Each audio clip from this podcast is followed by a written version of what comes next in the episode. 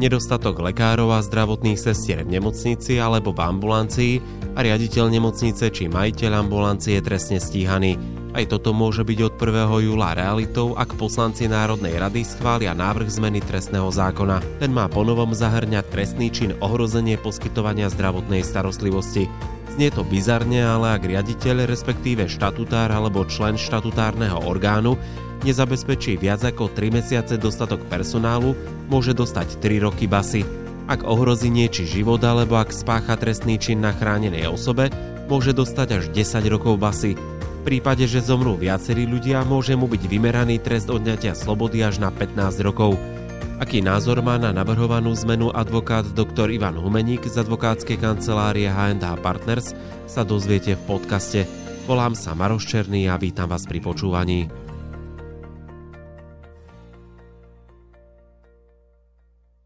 Ako hodnotíš návrh, že v trestnom zákone by mal byť zavedený trestný čin ohrozenia poskytovania zdravotnej starostlivosti? Tak ja keď som sa o tom dopočul, tak som si povedal, že zase tu staviame nejakú ďalšiu potemkinovskú dedinu, kde si niekto myslí, že si zapraje, luskne prstami a všetko sa začne diať iným spôsobom, ako sa momentálne deje. Dobre, nie? Áno.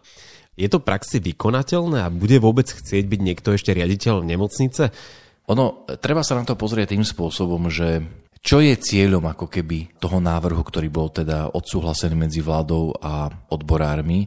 A ja tomu rozumiem tak, že snahou je zabezpečiť, aby na oddeleniach pracovalo dostatok personálu, čo samozrejme má dopad na bezpečnosť pacienta, pretože keď máš jedného unaveného lekára, ktorý jednoducho nestihne ani do každej tej izby vojsť počas svojej služby, tak samozrejme, že sa to môže odraziť v nejakom zvýšenom riziku ale ako tento nedostatok lekárov, čo je objektívny fakt, on sa nedá napraviť tým, že napíšeme do trestného zákona nejaký trest pre management, že tam ten jeden lekár je a že tam nie je ich viacej. Možno by sa to dalo vtedy, ak by sme tu mali zástupy lekárov, ktorí nie sú zamestnaní a riaditeľia ich nechcú zamestnať. Tak vtedy by to malo opodstatnenie, ale keď tu dlhé roky vieme o tom, že nedostatok zdravotníckého personálu, tak je to také zvláštne. Ja priznávam, že ten problém je taký, že viac farebný, pretože musíme uznať to, že nemoc, nie že len nemocničná sféra, celkovo zdravotnícky sektor je podvyživený, čo sa týka financovania. Vieš, že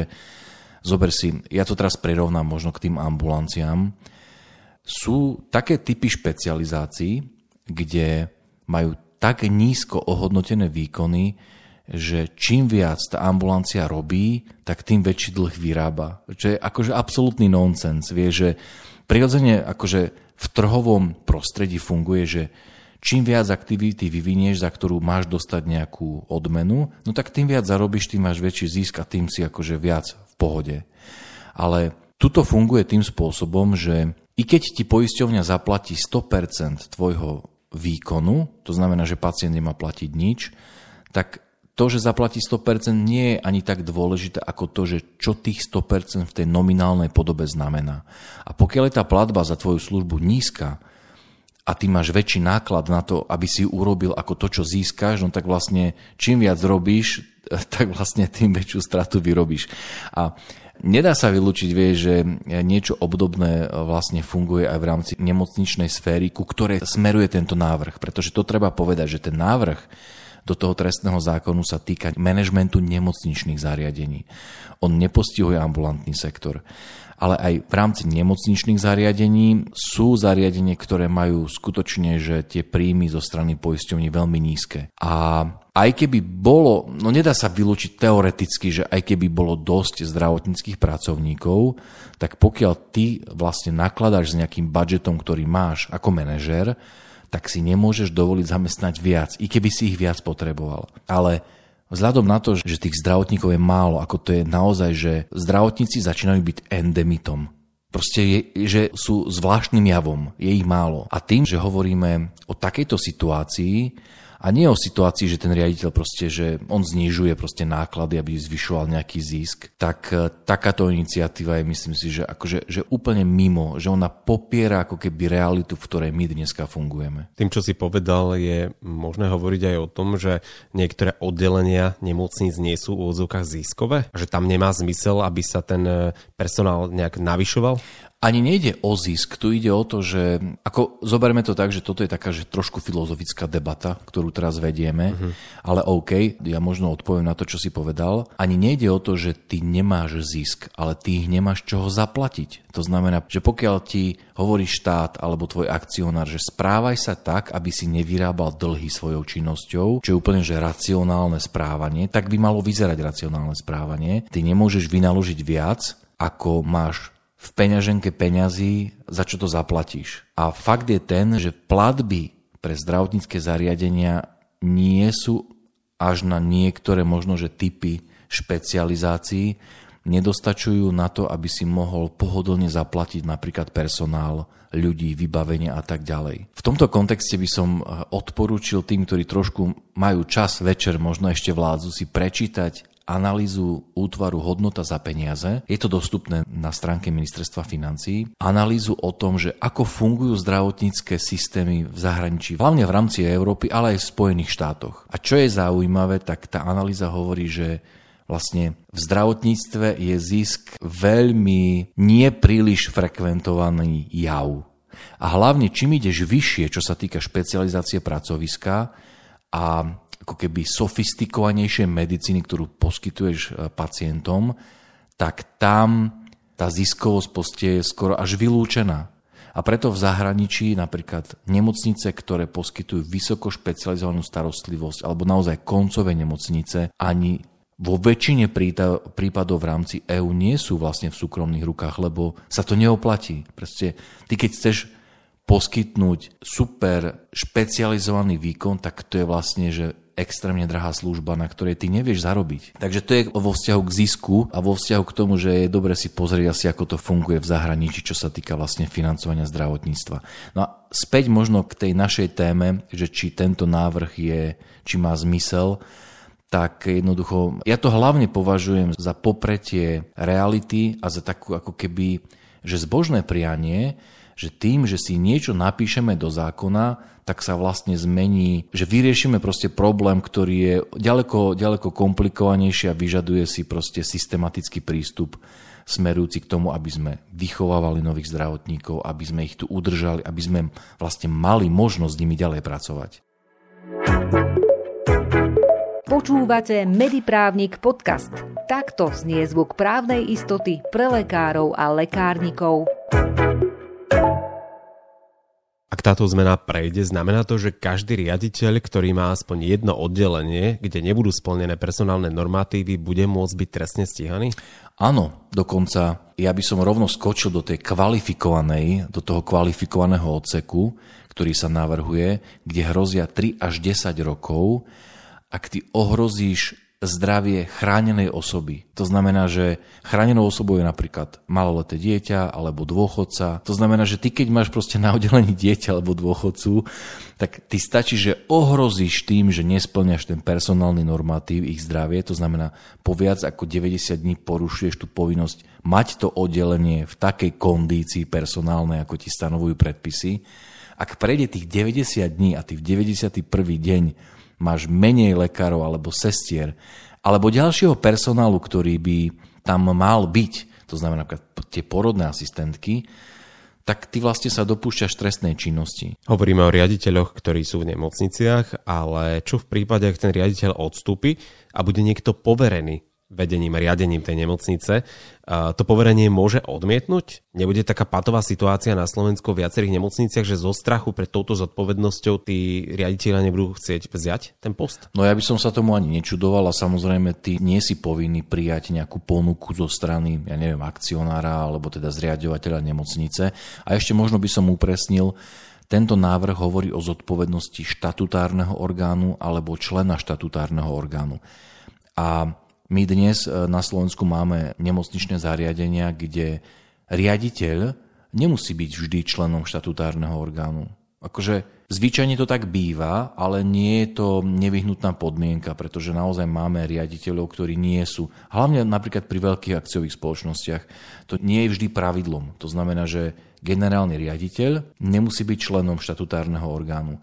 A preto by bolo dobré, aby si v prípade toho, že sa takýto trestný čin do zákona dostane, a ja nepochybujem, že si to tieto osoby už aj ako čítajú a krúťa hlavami, ale aby to vyhodnotili, hej, že to riziko tam je. Ja si osobne ale myslím, že no ja verím, že toto neprejde, lebo to je nezmysel, úplný nezmysel. Tí štatutári môžu byť kto ešte? Kto je štatutárnym orgánom, vyplýva od typu právnickej osoby. Hej, že o aký typ právnickej osoby z toho si môžeš vyvodiť, že kto je štatutárnym orgánom, pretože to stanovuje zákon. Zvyčajne obchodný zákonník, prípadne iný zákon, ktorý upravuje zriadenie právnickej osoby. Zvyčajne sú to neziskové organizácie, pokiaľ to nie sú právnické osoby zriadené podľa obchodného zákonníka. A hypoteticky, ak by sa lekári v nemocnici chceli v úvodzovkách pomstiť riaditeľovi, tak môžu urobiť to, že budú na PNK alebo daj výpoveď. To je scenár, ktorý už je ako vyslovene viazaný na nejaké úmyselné konanie, ale tam ani nemusí ísť o nejakú úmyselnú partizančinu. Vieš, že niekto ti bude robiť diverznú činnosť na oddelení, aby ťa dostal do basy ale to môže byť naozaj súhra akože objektívnych faktorov v podobe péniek, e, dovoleniek.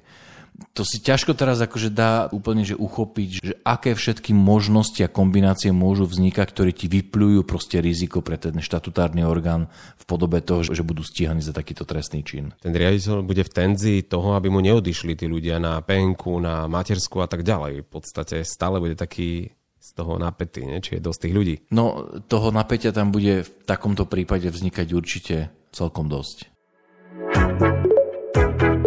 Dobre ste si naladili. Zrozumiteľné právne rady pre každého lekára a lekárnika.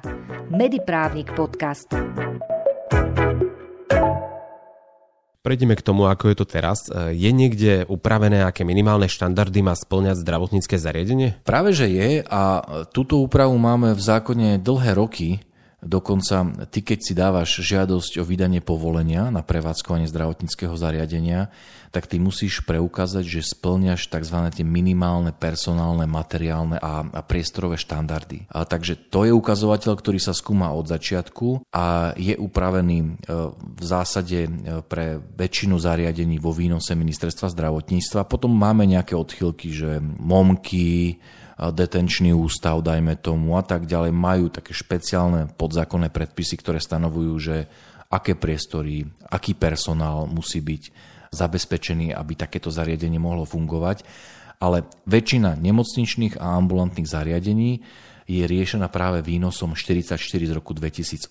Ja osobne veľmi nepovažujem túto právnu formu za vhodnú, pretože je veľmi ťažké dohľadať úplné znenie. Hej, že keď si poskytovateľ hľada nejaký zákon, tak ide na slov pomlčka lex.sk a tam si vie naťukať číslo a proste ten systém mu vyhodí zákon. Ale v prípade výnosov Slovlex ani nemám vedomosť o tom, že by ponúkal pri niektorých výnosoch úplné znenie. To znamená, že väčšinou tam je len oznámenie o tom, že v tomto prípade ministerstvo zdravotníctva vydalo nejakú novelizáciu tohto výnosu a teda sa v tom veľmi ťažko aj orientuje.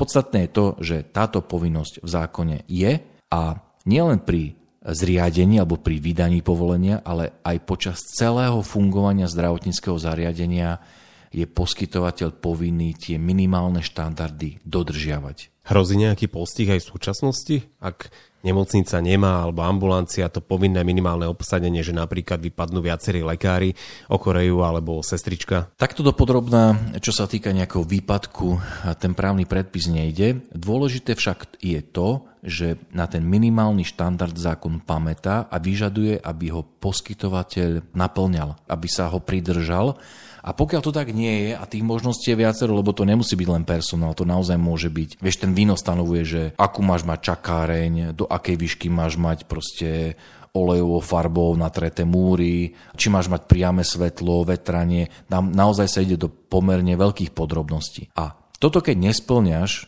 po všetkých tých stránkach, tak e, orgán, ktorý ti vydal povolenie, môže uložiť sankciu až do výšky necelých 10 tisíc eur. Takže tá sankcia hrozí, a v podstate možno, že sa chceš spýtať teraz, že ak hovoríme o tom, že tých zdravotníkov je málo, že čo to znamená napríklad pre ambulancie alebo aj pre nemocnice, ktoré už teraz fungujú v takom režime, že vedia, že napríklad ten personálny štandard, že majú málo personálu, nesplňajú. Čo s tým? No povedali sme si, že tá sankcia hrozí. Fakt je však ten, že zákon hovorí o tom, že zodpovednosti za porušenie povinnosti sa môže vlastne poskytovateľ zbaviť, ak preukáže, že sa do tejto situácie, kedy vlastne porušuje tú svoju povinnosť, dostal v dôsledku okolností hodných osobitného zreteľa. A ja si osobne myslím, že nedostatok personálu je skutočne objektívny faktor. Vieš, ty si predstav, že ty dáš, dajme tomu, hej, ja neviem, inzerát na profesiu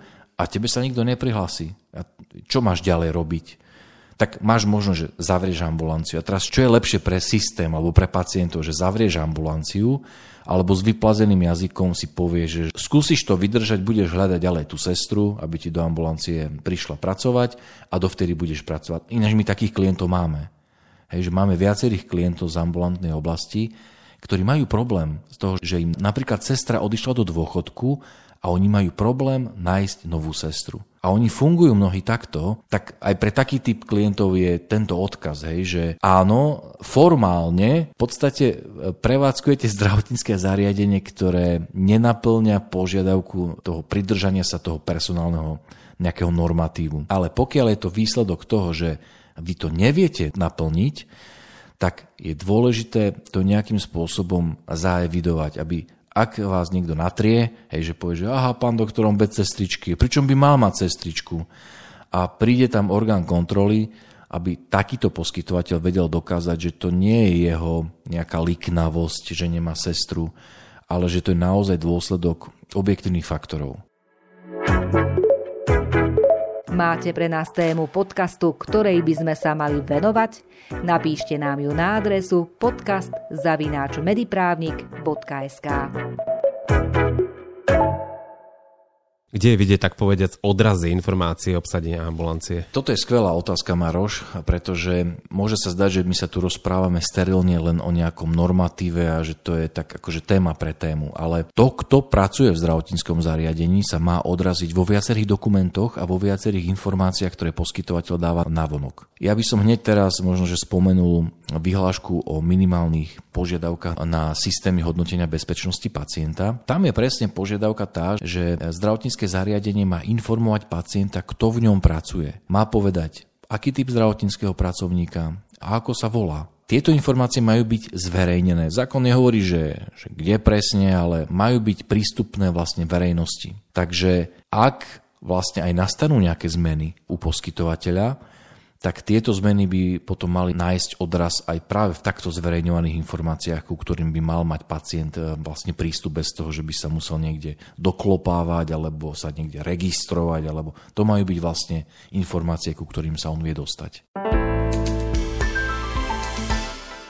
Čo by mali urobiť poskytovateľia zdravotnej starostlivosti, aby sa zbavili zodpovednosti? My sme si povedali, že zodpovednosti za delikt sa môže zbať vtedy, ak si sa do tejto situácie dostal v dôsledkoch okolností hodných osobitného zreteľa. Takže pokiaľ ja ti poviem, čo by som robil, keby ja som bol, hej, ambulantný lekár, ktorému vypadla sestra, lebo išla na dôchodok a ja neviem, zohnať ďalšiu. Ja by som v takom prípade sa snažil dať nejaký inzerát napríklad na sestru, alebo by som to dal na Facebook. To neznamená, že musíš to dávať na nejaké personalistické weby alebo čo. Hej. Podstatné je to, že vieš dokumentovať to, že ty sa snažíš aktívne hľadať zdravotníckého pracovníka, ktorého potrebuješ na to, aby si tie minimálne normatívy naplnil. A toto by som si niekde uložil. Hej, proste neviem, hoci screenshot, alebo zverejnený inzerát, ktorý som dal ja neviem, niekde. Nebudeme menovať tie weby, ktoré každý pozná. Týmto ty vieš dokázať, že ty aktívne sa snažíš tú situáciu, ktorá je v rozpore so zákonom, že sa ju snažíš zvrátiť. A to je veľmi podstatná vec. Čo by som ešte dopovedal je to, že správny orgán môže pri porušení povinnosti začať správne konanie najneskôr do troch rokov, odkedy k tomu porušeniu došlo. Fakt je ten, že to je situácia, ktorá vlastne je taká špecifická v tom, že tebe, keď sestra odíde, tak vznikne vlastne v úvodzovkách protiprávny stav. Vieš, že to nie je, že raz porušíš povinnosť, ale ten stav vznikne a on trvá až do momentu, kedy sa vlastne vyrieši tým, že príde iná sestra alebo ten iný zdravotnícky pracovník, ktorý ti tam chýba. Takže je otázne, že dokedy najneskôr môže ten e, samozprávny kraj to konanie začať, respektíve orgán, ktorý vydal povolenie. Ale to znamená aj to, že jasné, že keď nejaký poskytovateľ si povie, že tak odišla mi sestra do dôchodku, OK, dobre, radšej ušetrím peniaze, nebudem ju zháňať ďalej, Počul som v podcaste Mediprávnik, že keď sa chcem zbaviť z odpovednosti, mám uverejniť inzerát. Pokiaľ by to bolo len jednorázové proforma urobené konanie, a ja si síce ten screenshot uložím, ale ten stav mi trvá proste, vieš, niekoľko mesiacov a môj inzerát bol zverejnený dva dní a už potom neviem preukázať, že ten zvyšok som sa skutočne snažil hej, toho chýbajúceho zdravotníka nájsť, tak tým by som úplne asi to riziko nevyriešil. Takže to by malo byť zjavné skonania toho poskytovateľa, že on sa snaží v rámci svojich možností to, čo je spravodlivé od neho žiadať, tú náhradu za chýbajúceho zdravotníckého pracovníka nájsť. A týmto sa dá vlastne riziku uloženia pokuty vyhnúť.